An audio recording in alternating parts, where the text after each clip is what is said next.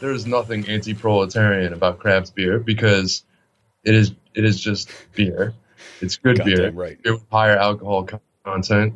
It's beer with flavor. We're not hemmed in by the European um, sort of distillation. You know, Germany you can only use hops, flour, yeast, and water and stuff like that. And in Belgium, they're using fruities and whatever. Nah, nah. We But- do what we want. We do. You know what? If you want to put it in a fucking bourbon barrel, do it. America, baby. You know. Hey, Oh, you drinking the uh, the Yeah. Bud bourbon flavored one? hell yeah. How's that? How is that for a little bit of uh, nationalist fervor on DPS to start today's show? Uh, it's a celebration of our nation state, folks. It's it's it's not the best, but uh, it, uh, how about a Dos Equis thinking about nation states? Um, I don't always like nation states. Before the so- socialist revolution, I'll take the one I was born in. But, Um, but when I do, I choose the, the country that has the best, uh, the best craft beer industry. Look, I spent some time in Canada, and I love my I love my Canadians. I love Toronto. I miss it Squirrel. dearly. It's Oh. Just- cold as fuck, water. but dude, the beer up there is horrendously bad.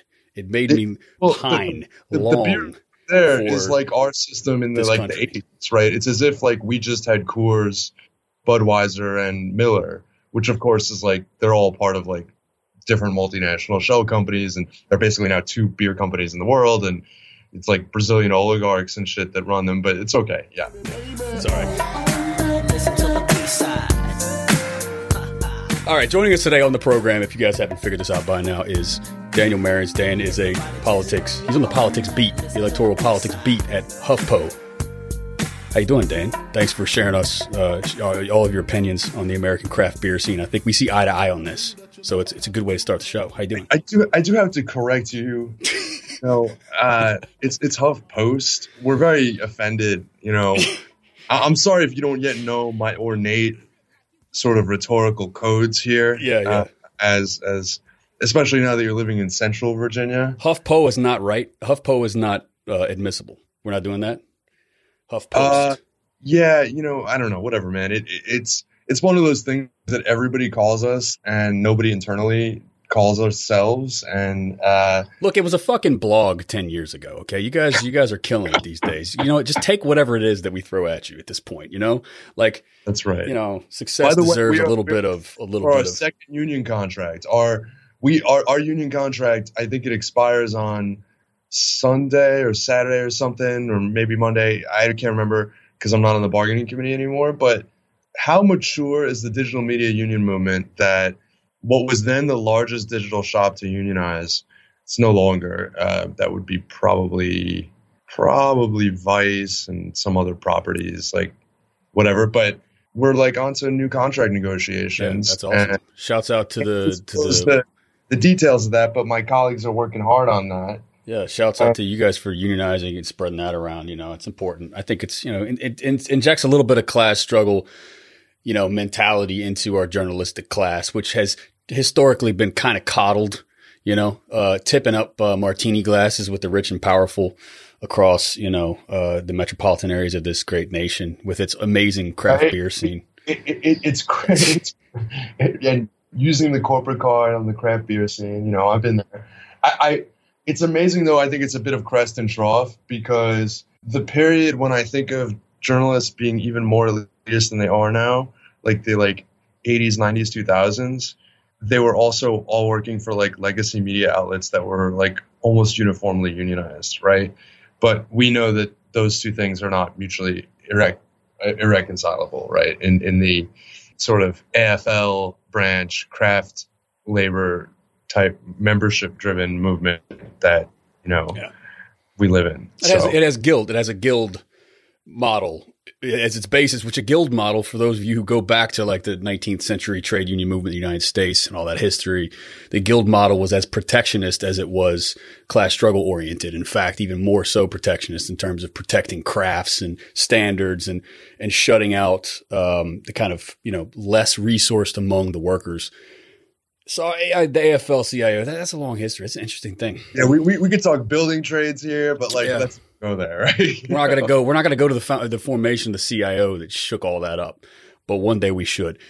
Today we're going to be talking about the Iowa caucus, folks. I know if you're anything like me and you're listening to this podcast, and you probably are, otherwise, why the hell are you listening? Um, you're shaking in your boots in anticipation for, for Monday. Um, I think that it's promising for those, the Bernie loyal, the Bernie faithful out there. The, the polls are looking pretty good, but we're going to break some of those polls down. We're going to talk about the Iowa caucus itself. We're going to talk about just what the hell is a caucus? How does it work? And we've got the man on the show today to break all that down. So let's start there.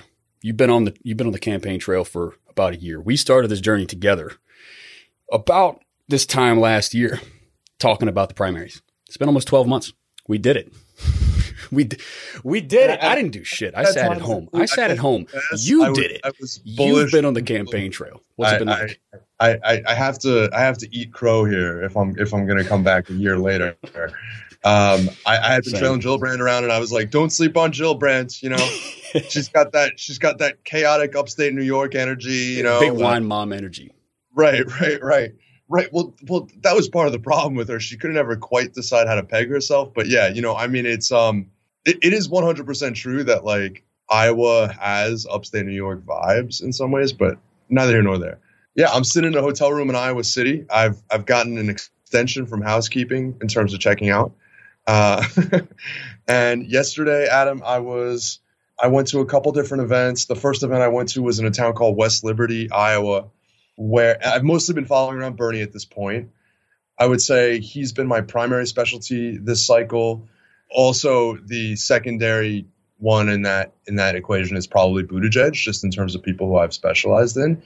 And but right now I'm I'm sort of in that final run, and I think my my my boss is really like me focusing on Bernie.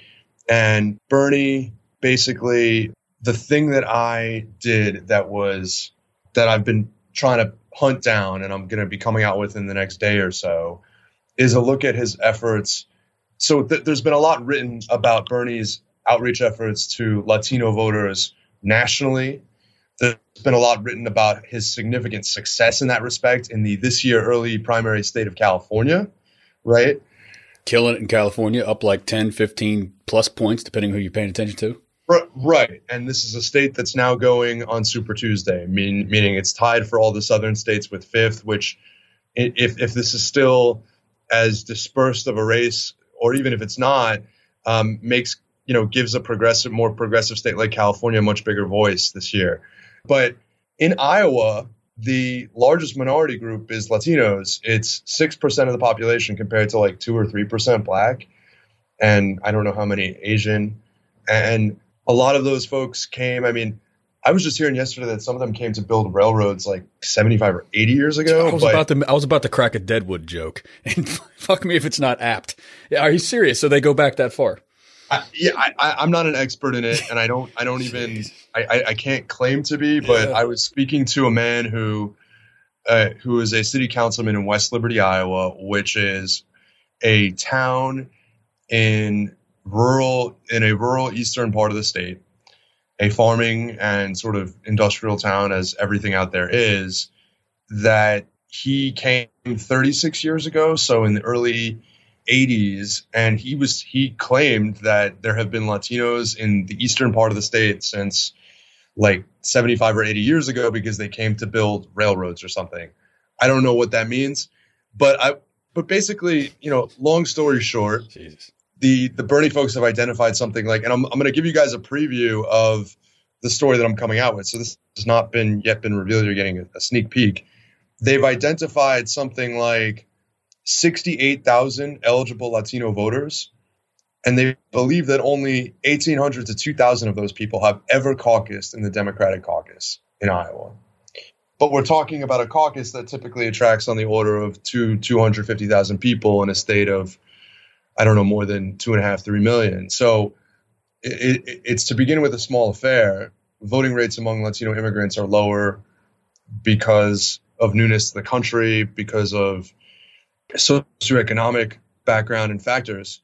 But I talked to top Bernie advisor Chuck Rocha, who's a Mexican American guy from Texas and is with Bernie second time around this time. And he's sort of he's a comms consultant or, or voter voter contact type consultant does direct mail does advertising what have you and he basically said they've been bombarding the three Spanish language weeklies and handful of radio shows in the state since nine months ago to really introduce themselves to him uh, to, to these voters.